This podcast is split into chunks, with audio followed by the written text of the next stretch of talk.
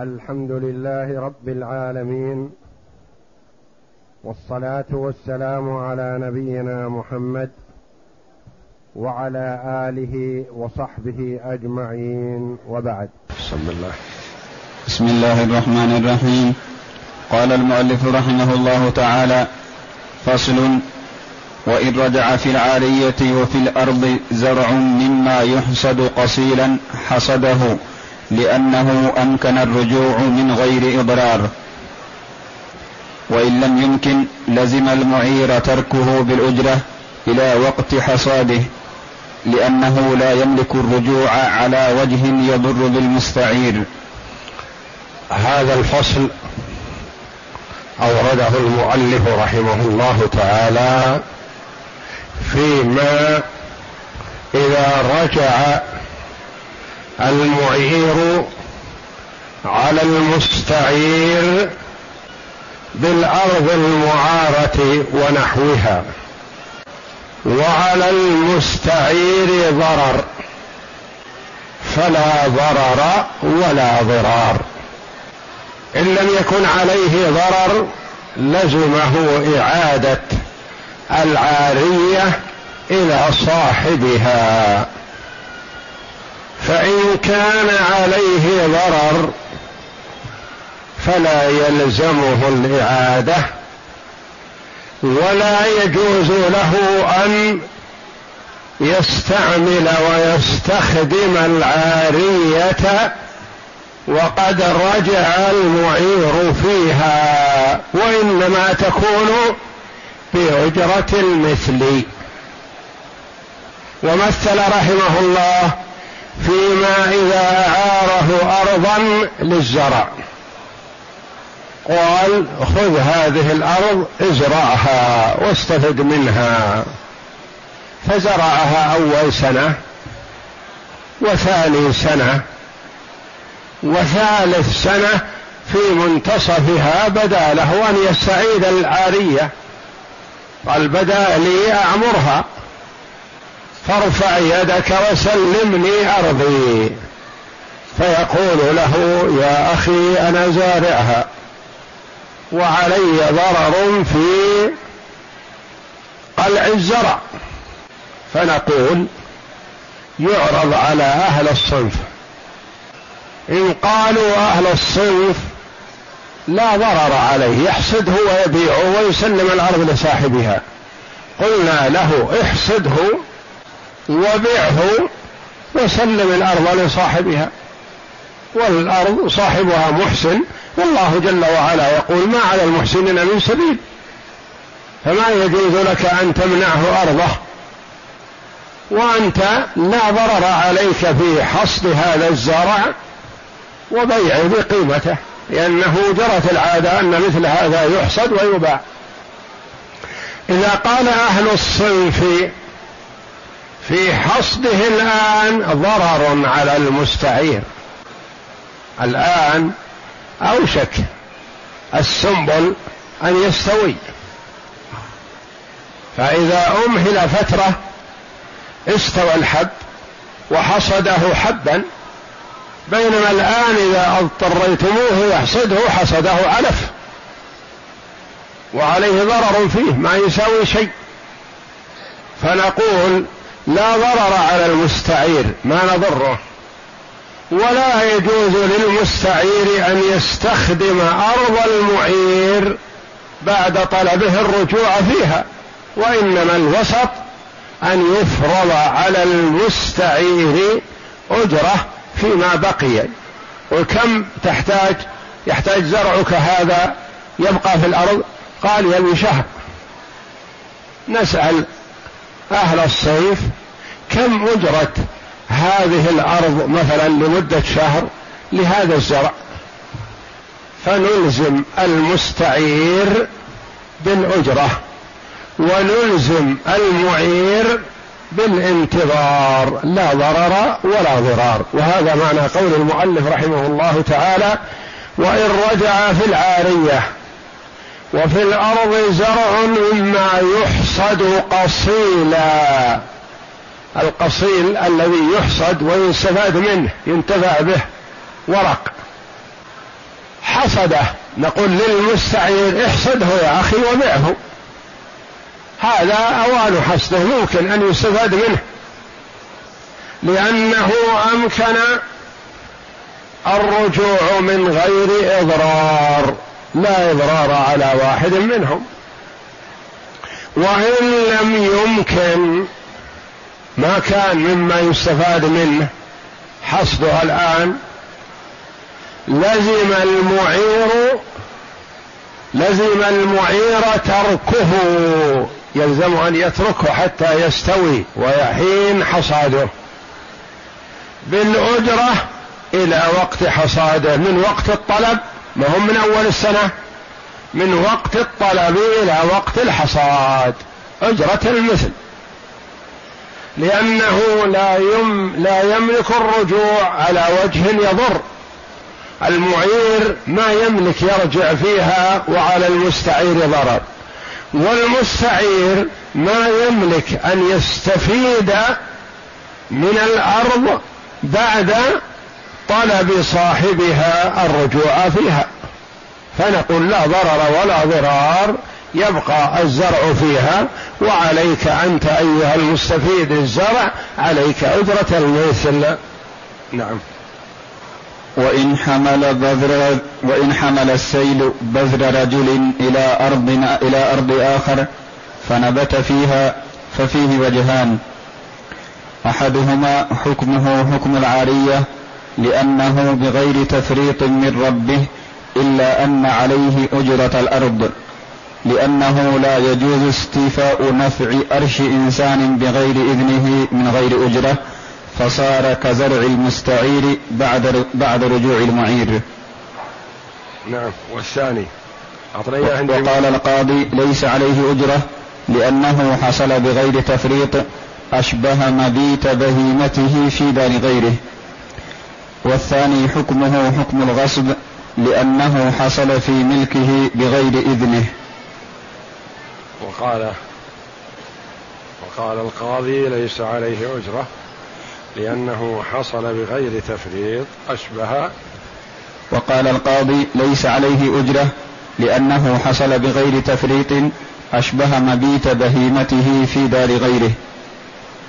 وإن حمل السيل بذر رجل إلى أرض آخر رحمة الله عليهم. يصورون مسائل قد تكون نادرة الوقوع وقليلة الوقوع ليعلمها طلبة العلم لو وقعت. وإن حمل السيل بذر رجل إلى أرض آخر فنبت فيها. واحد زرع بذر أرضه وكانت فوق مرتفعة. فجاءها سيل جارف فساق البذر وما معه من تراب واستقر في الأرض التي تحت ونبت بإذن الله. وكانت الأرض هذه الأخيرة خالية. وتلك غسلها السيل من البذر ما بقي فيها ولا حبة. كله ساقه السيل وجعله في الأرض الأخرى. فما الحكم يقول فيه وجهان. أحدهما يبقى بأجرة المثل والثاني يقلع. يكون في حكم الغاصب. يقلع. ولكل وجهة نظر. الأول يقول هذا ما حصل تعدي. لا من الثاني من صاحب الأرض الثاني ما تعدى على بذر صاحبه. والأول ما تعدى على أرض صاحبه. لا طاقة لهم بذلك. جاءه السيل فشالها من هذه الأرض إلى هذه الأرض. فنقول صاحب البذر لا يضيع عليه بذره. وصاحب الأرض لا تستغل أرضه بدون فائدة تعود عليه. فعلى صاحب البذر الأجرة لصاحب الأرض ويبقى البذر في مكانه. هذه وجهة نظر. الثاني يقول لا هذا البذر حكمه حكم الغاصب. لأن صاحب الأرض ما أذن لصاحبه أن يبذر في أرضه. وإن لم يكن تعد منه فهو محتاج لأرضه. وربما هياها لشيء آخر. فنقول تبقى الأرض محجوزة لهذا البذر الذي ساقه السيل وتبقى لا. يقول حكم حكم الغاصب والنبي صلى الله عليه وسلم يقول ليس لعرق ظالم حق. فالغاصب يشال شجره وعرقه وورقه كله يقذف بعيد وليس له حق. بخلاف غير الغاصب كالمستعير مثلا فهذا ما تعدى ذاك ولا هذا وإنما أتى السيل فساق البذر إلى هذا المكان. فمنهم من قال فيه الأجرة أجرة المثل. آخرون قالوا لا حكمه حكم الغاصب يقلع. القول الآخر الذي نسب للقاضي أبي يعلى رحمه الله يقول يبقى في هذه الأرض التي وصلها حتى ولا يكون له أجرة. حتى الأجرة ما تكون. لما يرحمك الله؟ قال مثل ما لو خرجت بهيمة من دار صاحبها وباتت في دار أخرى فيجيء صاحب الدار الأخرى ويقول أعطي أجرة لمبيت بهيمتك عندي البارحة؟ لا ما أرسلت أنا إليك. ولم لم تحجزها أنت وتحجز بابك تمنع دارك من أن تدخلها بهيمتي. يقول كما أنه لا أجرة لمبيت البهيمة عند الجار فكذلك لا أجرة لهذا الزرع. في هذه الأرض لأن صاحب الزرع صاحب البذر ما أرسله إلى صاحبه وإنما جاء بدون اختياره. والاقرب والله أعلم كونه في حكم العارية أولى من كونه في حكم الغاصب وأولى من كونه بحكم آه أنه لا أجرة له. يكون له أجرة يقول لصاحب البذر أنت بالخيار. إن شئت أن تقلعه. وتبعده عن أرض جارك. وإن شئت أن تلتزم بالأجرة له مدة بقاء بذرك فيها. هذا هو الأقرب والله أعلم. نعم. فصل. وإن أعاره حائطا ليضع عليه أطراف خشبه لم يكن له الرجوع ما دام الخشب على الحائط لأن ذا يراد للبقاء وليس له الإضرار بالمستعير. فإن بذل المالك قيمة الخشب ليملكه لم يكن له لأن معظمه في ملك صاحبه. فإن أزيل الخشب لتلفه أو سقوطه أو أو هدم الحائط لم يجز رده إلا بإذن مستأنف. لأن الإذن تناول الوضع الأول فلا يتعدى إلى غيره. هذا الفصل في وضع الخشب خشب الجار على جدار جاره. والنبي صلى الله عليه وسلم نص هذا وأن هذا من باب التعاون بين المسلمين. لا يمنعن جار جاره أن يغرز خشبه على جداره أو خشبته على جداره. ويقول أبو هريرة رضي الله عنه حينما كان اميرا على المدينة ما لي أراكم عنها معرضين والله لأرمين بها بين أكتافكم. فالجار مثلا قايم جداره وباني. الجار الآخر محتاج إلى أن يستفيد من جدار جاره أو يبني جدارا آخر بجواره. نقول للمستجد هذا إن شئت أن تبني جدارا بجوار جدار جارك فلك ذلك. وهذا أقوى وتملك خشبك وما يتكئ عليه ولا تضر بجارك لأنه قد لا يتحمل جداره وقد يحتاج إلى هدمه في أثناء الوقت وبناؤك أنت جديد. فتتضرر إذا هدم الجار جواره وإن لم ترد هذا وأردت أن تضع خشبك على جدار جارك فلك هذا. واستأذنه. إن كان جداره يتحمل فبها ونعمت جداره ما يتحمل بين لك. لأنه قد يكون له عذر يقول لا يا أخي جداري ضعيف. وجداري أنا أنوي بعد خمسة أشهر أو ستة أشهر أهدمه. إن البناء الآن ما يعجبني هذا ولا أحب أني بعد ما تضع خشبك عليه أهدمه تتضرر. فأنا هذه نيتي ولا آذن لك أن تضع الخشب عليه. فله ذلك. وإذا أذن قال لا بأس ضع خشبك على جداره.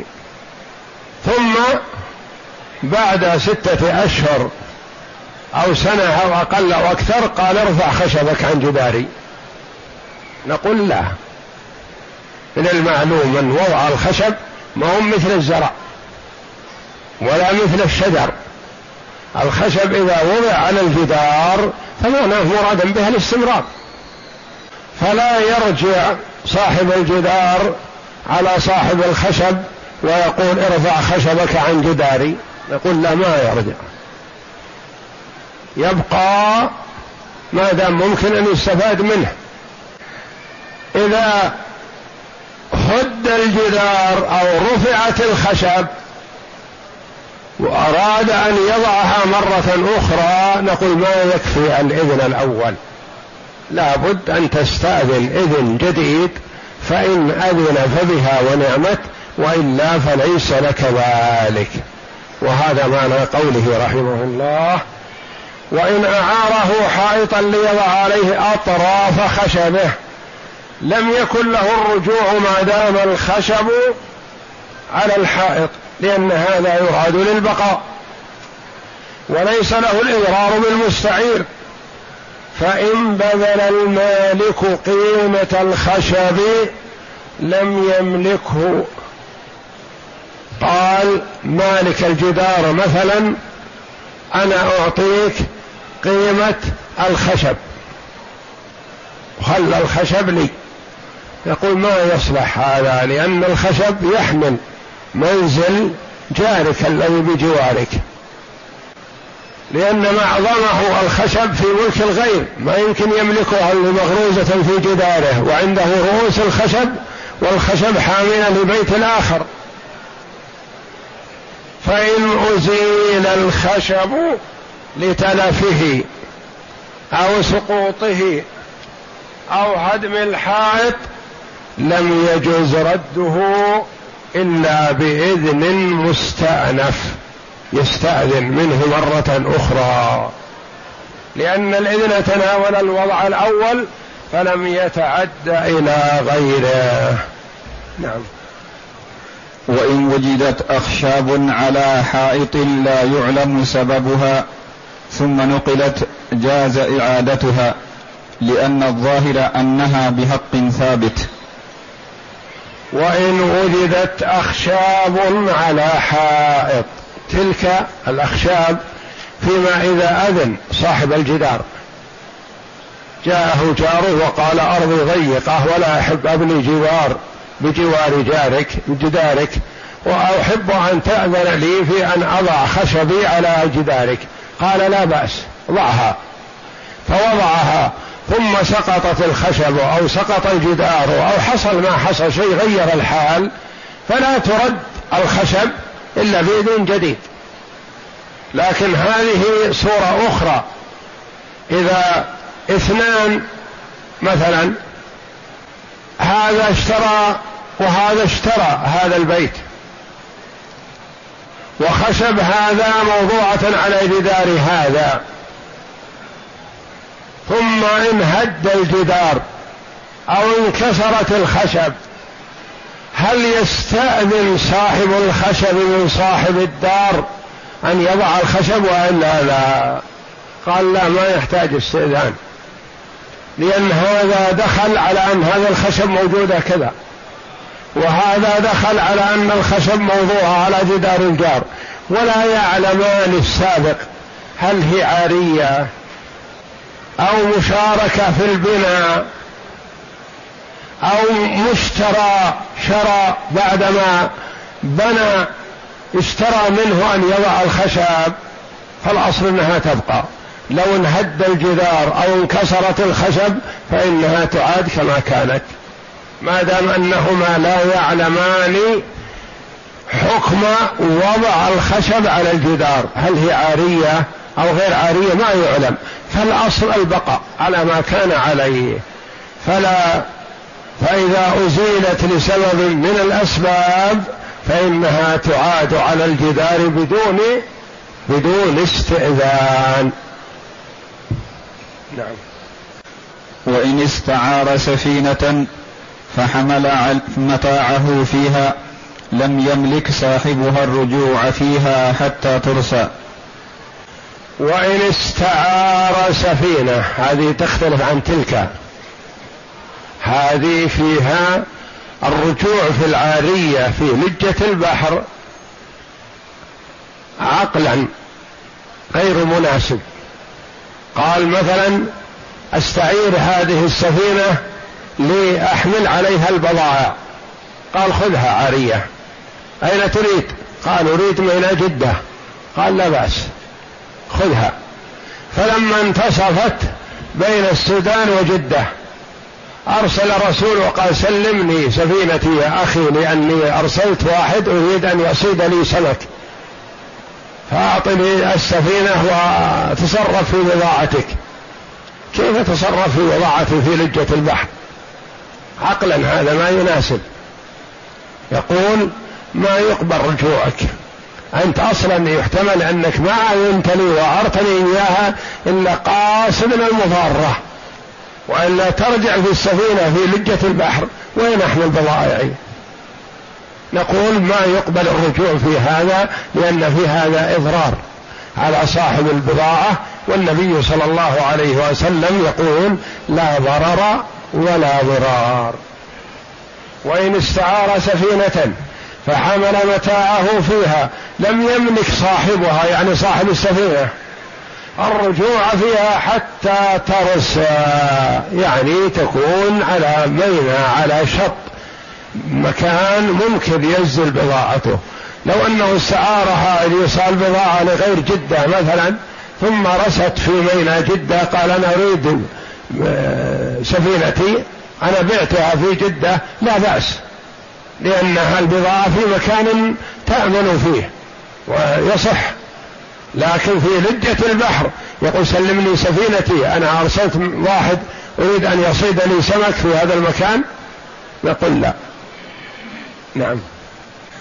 وإن أعاره أرضا للدفن لم يملك الرجوع فيها ما لم يبل الميت لما ذكرنا.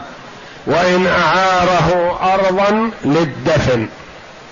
ما في مكان لدفن الموتى. وقال مثلا أريد قطعة من مزرعتك أو من حوشك أدفن فيها ميتي هذا. ما وجدت له مكان. فأعاره. مكان على أن الملك ملك الأول. فدفن الميت. بعد شهر أو شهرين من دفن الميت يقول تعال يا أخي أنقل ميتك أنا أريد أزرع الأرض أو أريد أعمر الأرض. نقول لا ما دام إن الإعارة منصوص عليها للدفن. فمعناه أنه ما يسوغ لك الرجوع فيها حتى يعرف عادة أن الميت قد بلي في هذه الأرض. وبلاء الميت وفناؤه يختلف من أرض لأرض. لأن إذا كانت الأرض سبخه مالحة فالغالب أن الميت ما تطول مدته فيها يفنى. وإذا كانت الأرض باردة حلوة فقد تطول مدة الميت فيها حسب ما يعرف ذلك ويقرره أهل الصنف. فما يملك المعير للدفن الرجوع في العارية حتى يعلم أن الميت قد فني وانتهى. والله أعلم وصلى الله وسلم وبارك على عبده ورسول نبينا محمد وعلى آله وصحبه أجمعين.